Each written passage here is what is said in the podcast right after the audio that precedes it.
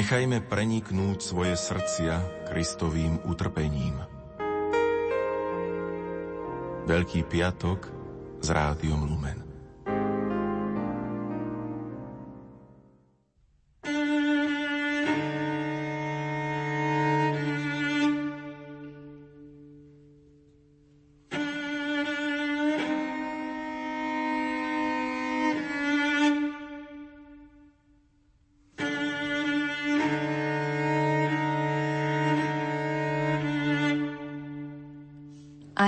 Som ho ukrižoval. Takýto názov sme dali polhodinke úvah nad umúčením Ježiša Krista, ktoré sme vybrali z rovnomennej knihy nitrianského diecezneho biskupa Monsignora Viliama Judáka. Jeho slová nás povzbudzujú, aby biblické udalosti neboli len akýmsi zahmleným a vzdialeným základom pre svetské prežívanie dnešných sviatkov, beztrpiaceho a zmrtvých vstalého Ježiša. Prajeme vám pokojný veľkopiatkový večer a príjemné počúvanie.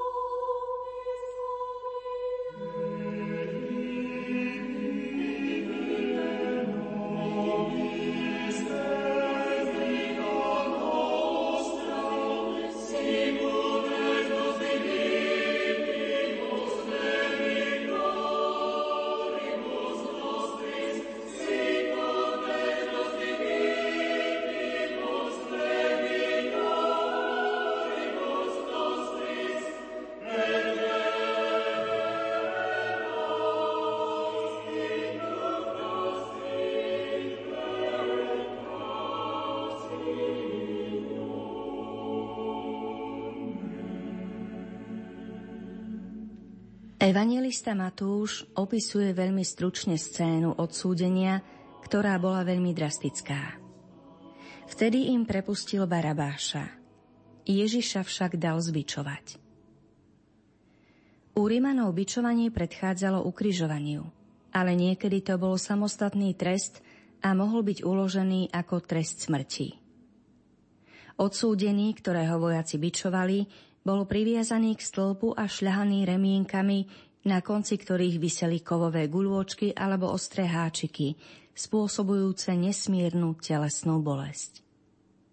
Bičovanie človeka, ktorý mal byť popravený a pokladali ho za bezcenné stvorenie, bolo vlastne vyliatím zlosti a vášní tvrdých rímskych žoldnierov. Kým bičovanie u Židov znamenalo 49 úderov, ten, kto podstúpil rímske bičovanie, bol tak zohavený, že budil hrôzu a odpor. Preto o Ježišovi právom platili slová proroka Izajáša. Nemá podoby ani krásy, aby sme hľadeli na neho. A nemá výzoru, aby sme po ňom túžili. Opovrhnutý a posledný z ľudí. Muž bolestí, ktorý poznal utrpenie, pred akým si zakrývajú tvár. Od Ježišovho zajatia už ubehlo niekoľko hodín. Tento čas, vyplnený vyšetrovaním, bičovaním, neustálým výsmechom a ponižovaním, vojaci ešte pred ukrižovaním završili tríznením, aké sa nedostávalo ani najväčším zločincom tých čias. Ježiš je výnimka iste aj preto, že často hovoril, on, tesár z Nazareta, o akomsi kráľovstve. Preto šarlátový plášť, koruna z ostrého trnia, trstina, urážky a výsmech z úst vojakov. Buď pozdravený, židovský kráľ. Pri tejto ponižujúcej scéne sa mi nevdojak dostáva pred oči postava marnotratného syna, ktorého otec netrpezlivo čaká a prikáže priniesť najkrajšie šaty, prsteň a vystrojí hostinu. Za všetko sa však platí. To už tak býva. I za toto šľachetné gesto otca, ktorý veľkodušne zabúda na nevďačnosť syna, už niekto zaplatil – Ježiš svojim utrpením a neludským ponižovaním na nádvorí paláca, posmešne inaugurovaný za kráľa, hoci je nám to nepochopiteľné, túto cenu zaplatil. Do poriadku, ktorý bol vlastne neporiadkom v poriadku stvorenia, vzburou človeka proti Bohu, odmietnutím jeho lásky, prichádza Ježiš, aby prinavrátil človeku pokoj, lásku i harmóniu. Preto musel zvíťaziť nad hriechom, utrpením a smrťou. V dejinách ľudstva už bolo veľa a iste ešte bude veľa tých, ktorí chcú zachrániť, spasiť svet. V pravom slova zmysle sa to však podarilo iba Kristovi. Áno, je tu Ježiš, ktorý neváhal byť bláznom pre vojakov, pre tých, ktorí mu dávali za ucha a opľúvali ho. On nemal nejaký hriech a vinu. Preto smrť nemala nad ním nejakú moc. Veď všetko, čo sa narodilo z Boha, premáha svet. Povzbudzuje nás evangelista svätý Ján. A preto i naše víťazstvo s kráľom, hoci v tejto chvíli s trňovou korunou, je isté. Môžeme sa však spýtať, akým právom Pilát takto rozhodol – čo zlé spáchal? Nik z davu nedokázal predniesť presvedčivé dôvody kolektívnej nenávisti. Nie, nespáchal nič zlé. Žiaľ, pre nás je však kto si, kto koná dobro a učí ho iných, oveľa viac nepohodlný ako zločinec. K nemu vieme byť občas zhovievavý. Barabáš celkom dobre vyhovuje našej píche, zmýšľaniu nás, slušných ľudí. Ježišovi však aj po dvoch tisíc ročiach nevieme odpustiť. Chceli sme ho, a o to sa usilujú mnohí i dnes, odstrániť z ľudského života. Postaviť ho do sveta mýtov. Urobiť z neho revolucionára, humanistu či dokonca čarodejníka. Pretože je vinný – Mali sme svoju stupnicu hodnôt a prišiel on a rozvrátil nám všetko. Ako píše talianský náboženský spisovateľ Alessandro Pronzato, mali sme svoje pohodlné triedenie. Na jednej strane dobrý, na druhej zlý. Spravodliví a hriešnici. Priatelia a nepriatelia. My a tí druhí. Ježiš priniesol revolúciu aj na tomto poli. Nikdy neskrýval svoju záľubu v hriešnikoch. Vošiel do domu istého Zacheja. Postavil sa na stranu ženy cudzoložnice. Prehodnotil spodinu spoločnosti. Kam sa podela naša spravodlivosť? A napokon mali sme Boha. Boha podľa svojich predstav. Ježiš nás bez hanby okradol o tohto Boha. Strhol ho z neba a priniesol na zem. Tento Boh na zemi je veľmi nepohodlný. Tento Boh, ktorý je hladný, smedný, ktorý je sám. Preto musel Ježiš trpieť. Preto sa ho chceme zbaviť a dávame ho bičovať, ako novodobí piláti, v rôznej forme rozvášnenému davu. Preto treba, aby sa človek oslobodil od jeho učenia. Emeritný svätý otec Benedikt XVI poukazuje na to, že počas všetkých storočí, aj dnes, sa musia kresťania plne vlastniaci správne vyznanie vždy na novo dať poučiť od pána, že po všetky pokolenia jeho cesta nie je cestou pozemskej moci a slávy, ale je cestou kríža. Vieme a vidíme, hovorí ďalej, že aj dnes kresťania, aj my sami, Berú Ježiša nabok a dohovárajú mu. Nech ti je milostivý Boh, pane. To sa ti nesmie stať. A keďže pochybujeme, či tomu Boh zabráni, usilujeme sa tomu sami vyhnúť všetkými svojimi silami. A tak aj nám musí pán neustále hovoriť. Choď mi z cesty, Satan. Kresťanský životný štýl naozaj naráža na odpor dneška. Tak aj my svojou životnou úlohou a milosrdenstvom zlomíme moc zúfalstva. Pán to skúsil vo výsmechu vojakov a nakoniec vo svojej smrti na kríži. To bola cena za jeho lásku, ktorou prerazil moc viny a hriechu, výsmechu a posmechu. Preto každým činom našej skutočnej lásky vzbudíme v druhých nádej. Srdce toho, kto sa odvoláva na Ježiša Krista a snaží sa žiť v jeho nasledovaní, je silnejšie ako pesť. A každá iskírka dobrotivosti vykonáva viac ako celá tma sveta. To sú signály novej nádeje, ktoré nevidí a nepočuje iba ten, ktorého oslepuje nenávisť a ktorého robí hluchým zúrivý krik posmievačov. Nech si teda každý z nás vyprosuje silu, aby kresťanský život zostal signálom nádeje medzi nami a stal sa ešte citeľnejším pre našich blížnych. A to všetko tiež a práve vo vedomí, že zožneme za to, ako učeníci Ježiša, nie zriedkavé ponižovanie. Lenže potom je nám prisľúbené od pána toto. Blahoslavení ste, keď vás budú pre mňa potupovať a prenasledovať a všetko zlé na vás nepravdivo hovoriť. Radujte sa a jasajte, lebo máte hojnú odmenu v nebi.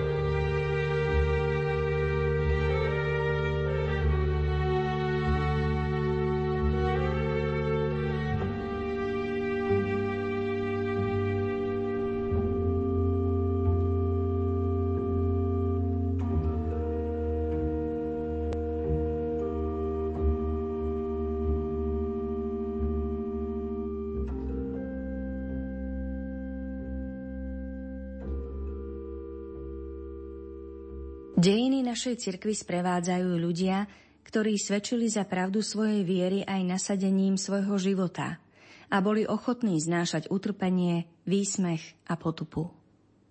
Iste máme pred očami mučeníkov prvokresťanských čias, ale aj množstvo veriacich ľudí u nás v čase nie veľmi vzdialenom. Spomeňme si na biskupov, kňazov, množstvo reholníkov a veriacich rôzneho veku a postavenia – ktorí znášali neprajnosť tohto sveta len za to, že boli veriacimi. Alfred Delp, svedok viery, ktorého gesta pozajalo v Mníchove v júli 1944 a ktorého potom previezli do Berlína, kde sa jeho život skončil na šibenici, napísal v liste z väzenia. Raz v noci, bolo to okolo 15. augusta, som si skoro zúfal. Strašne ma zbili. A neskoro večer ma odviezli do väzenia príslušníci SS, ktorí ma odovzdali so slovami. Tak spať v túto noc nebudeš môcť. Budeš sa možno modliť a nepríde ani Boh, ani aniel, aby ťa oslobodili. My sa však dobre vyspíme a s čerstvými silami ťa zajtra ráno zbijeme. Vždy znovu a znovu, v našom terajšku a dnešku, sa pre učeníkov Ježiša opakuje to, čo musel pán skúsiť sám na sebe, keď bol pred svojou smrťou vydaný po smechu vojakov. Zastavme sa na chvíľu a skúsme pochopiť, čo evangelista svätý Matúš tak triezvo opisuje. Predtým bolo kruté bičovanie, ktoré vykonali tí istí vojaci, ktorí Ježiša vedú teraz do úradnej budovy rímskeho miestodržiteľa, aby sa mu posmievali. Pre nich to bola vítaná príležitosť vyliať si svoju surovú samopaš na vynikajúcom zástupcovi pohrdaného a nenávideného židovského národa a nechať voľný priebeh svojej žiadostivosti trápiť nemohúceho. Pokiaľ ide o vojakov, išlo asi o pomocnú skupinu jeruzalemskej posádky, pozostávajúcu zväčša z orientálcov, ktorým asi mesiášske očakávania Židov neboli celkom neznáme. Okrem toho asi počuli spojednávania a rečí ľudí, že Ježiš si nárokuje kráľovskú hodnosť. A tak si mysleli, že vedia, koho tu majú. Podnecovalo ich to napodobniť divadelnú scénu klaňania sa. Ich výsmech a posmech platili rovnakým dielom údajnému kráľovi aj nenávideným Židom. Takže vojaci začínajú dielo výsmechu Ježišovho kráľovstva nespútanou maškarádou. K znakom rímskych vazalských kráľov patrili purpurový plášť, žezlo a veniec slávy zo zlatých listov. Strhnú preto Ježišovi šaty z tela a hádžu na neho obnosený šarlátový purpurovo-červený vojenský plášť.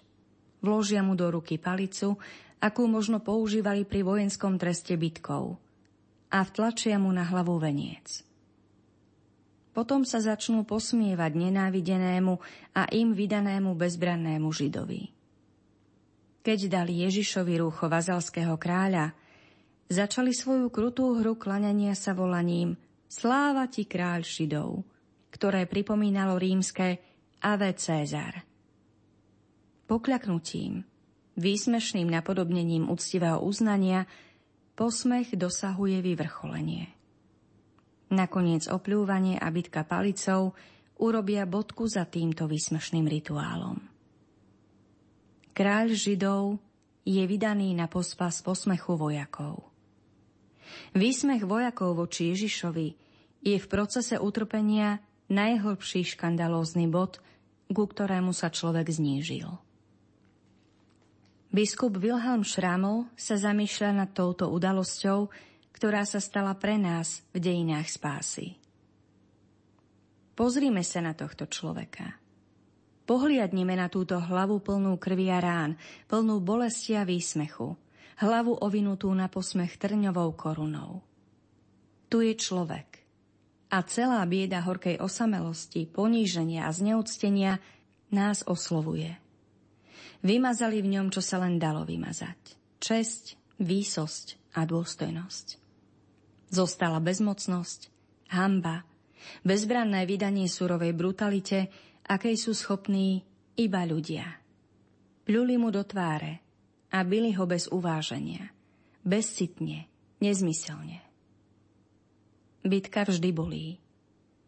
Vždy zasiahne viac ako len tvár – Teraz má Ježiš všetky znaky panovníckej hodnosti prevrátené na ruby. Výsmech vojakov zasahuje celého človeka, ktorého chcú zničiť. Oveľa viac však zasahuje jeho nárok byť ich pánom a kráľom, ktorého poslal Boh svojmu národu ako záchrancu a spasiteľa. Zohnuté kolená vojakov a ich krutý rituál holdovania – robia z mesiášského kráľa blázna, s ktorým robia bláznivú hru. Ako reaguje Ježiš? Mlčky prijíma všetko, čo ponižuje jeho najvnútornejšiu bytosť. Tak odpovedá na surový smiech vojakov. Áno, svojim mlčaním Ježiš celkom ovláda túto chaotickú a dramatickú situáciu. Teraz je všetko, čo povedal a čo pre ľudí urobil, zachytené v trňovej korune. Z toho bujného pletiva svieti len jeho mlčanie, kým na okrajoch trňovej koruny vystupuje krv a tečie dolu jeho tvárou a telom. Na ceste nepretržitého ponižovania sa vojaci vysmievajú bezbrannému a odhaľujú stále viac svoju obeď, pokým krv bolestne neukáže jeho zdanlivý zánik. Teraz sa na Ježišovi plní slovo proroka. Pán, Jahve, mi otvoril ucho a ja som neodporoval. Nazad som neustúpil. Tak predstavuje Ježiš obraz trpiaceho Božieho sluhu, o ktorom prorok predpovedá. Nemá podoby ani krásy, aby sme hľadeli na neho. A nemá výzoru, aby sme po ňom túžili. Obraz trpiaceho Božieho sluhu ako to opisuje prorok Izajáš, sa stal skutočnosťou a vidieť to na Ježišovi. Bez tušenia splnia vojaci to, čo sa vypovedalo v starom zákone o utrpení spravodlivého a svedčia o tom svojim zúrivým správaním. Tento Ježiš je prisľúbený mesiášský kráľ. V tejto scéne, v ktorej sa odhaľuje celá irónia a cynizmus ľudského srdca, zasvieti pravý charakter Ježišovho kráľovstva. Ježiš vytrpí mlčky zlosť ľudí a vykonáva svoje vlastné poslanie v službe. Jeho vôľa k tejto službe je taká radikálna, že je ochotný brať na seba krutosť vojakov. Pozrime sa na trpiaceho Ježiša. Tu je jeho tvár. Vo svojej biede a znetvorení už dávno zachytila tú našu tvár každého človeka. Nie sme všetci vydaní na pospas? Vydaní ľudskému násiliu a zlobe, bezmocnosti, utrpeniu a výsmechu tých, ktorí hrajú s človekom zlú hru? Neustále a znovu? Neopakuje sa scéna v úradnej budove rímskeho miestodržiteľa veľa raz aj dnes? Zrazu nám prebehne cez cestu niekto, kto nás dráždi – Možno iba inak hovorí, ako sme si my zvykli myslieť. Má iný svetonázor alebo iné spoločenské a politické presvedčenie. Možno sa dokonca dostal vlastnou vinou do situácie, ktorá nám dáva podnet k tomu, aby sme na neho ukázali prstom. Nech by to bolo čokoľvek. Je to pre nás výzvou, otázkou našej kresťanskej lásky k blížnemu – Dotýka sa to problémov, ktoré by sme chceli potlačiť. Možno sme sami otázkou. A ako reagujeme my? Čo robíme, aby sme sa takého nepohodlného človeka zbavili? Robíme z neho blázna. Postavíme ho na pranier. Ozdobíme ho vencom podozrení a obžalôb. Nanútime mu korunu výsmechu a poníženia, pričom sa scvrkne jeho dôstojnosť. A kým by sme ho takto opľúvali, všetkým bude jasné, aký je odpudzujúci. Odsunieme ho do geta tzv. okrajových skupín spoločnosti. Urobíme z neho čudáka, outsidera a pripisujeme mu všetky znaky, aby sa zdal smiešný. Ľudia sa stávajú nesmierne zlí, keď opúšťajú cestu lásky. A človek, ktorý nemá lásku, hľadá objekt, ktorému môže ukázať svoju prevahu a pri ktorom môže bezohľadne a nemilosrdne rozvíjať svoj egoizmus a svoju samopaš. S biskupom Šramlom môžeme prísť k záveru, že v Ježišovi sa stretávame s človekom, ktorý nás a našu zlobu celkom k sebe pripúšťa. Mohol sa s viac ako dvanáctimi plukmi anielov chrániť pred hrubosťou vojakov. Nerobí to dáva sa im na pospas. Môže sa to zdať paradoxné. Je to však realistické. V Ježišovi je viditeľný Boh, ktorý znáša všetko od ľudí. Môžeme si to vyložiť aj ako slabosť.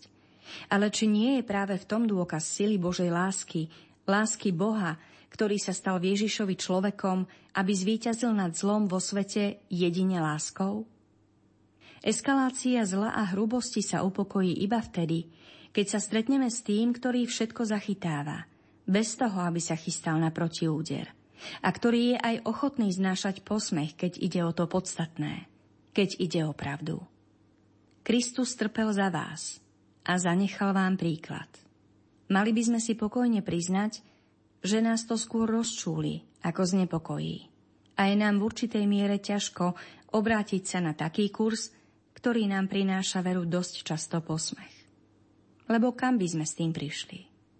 Dnes napríklad uprostred sekularizovanej spoločnosti, ktorá zosmiešňuje toho, ktorý sa odváži na verejnosti obhajovať kresťanské zásady. Sme povolaní kráčať po cestách, po ktorých kráčal Ježiš. Aj vtedy, keď treba s Ježišom znášať trňovú korunu výsmechu a s ním zostupovať do hlbín ponižovania. Pravé kresťanstvo v nasledovaní Krista predpokladá vždy nedorozumenia a posmech. Ako on prijal ľudí v ich biede a previnení a dal život za mnohých, pričom ich oslobodil a spasil, tak musíme aj my, kresťania, nanovo žiť túto solidaritu. Povzbudzuje kardinál Karl Lehmann. Tu nesmie byť žiadna služba prinízka a žiadna obeta, ani materiálna, privysoká.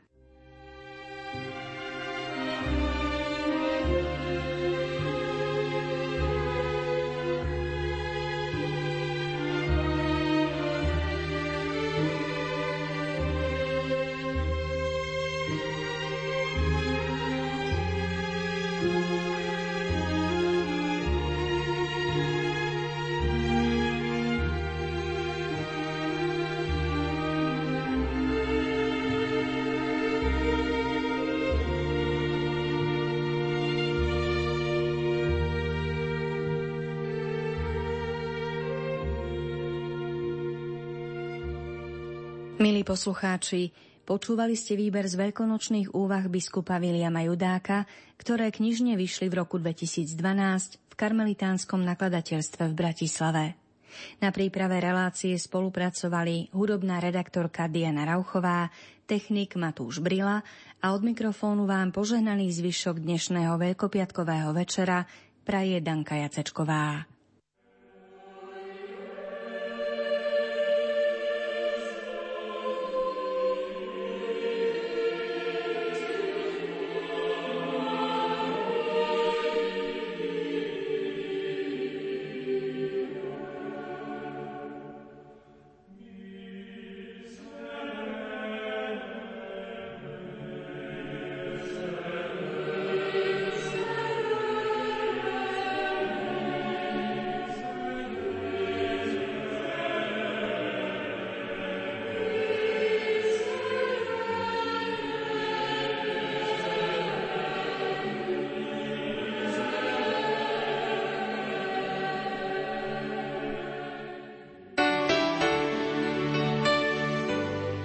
Každodenný život nás učí, že lásku bez kríža nenájdeme a kríž bez lásky neunesieme. Tajomstvo prázdneho Kristovho hrobu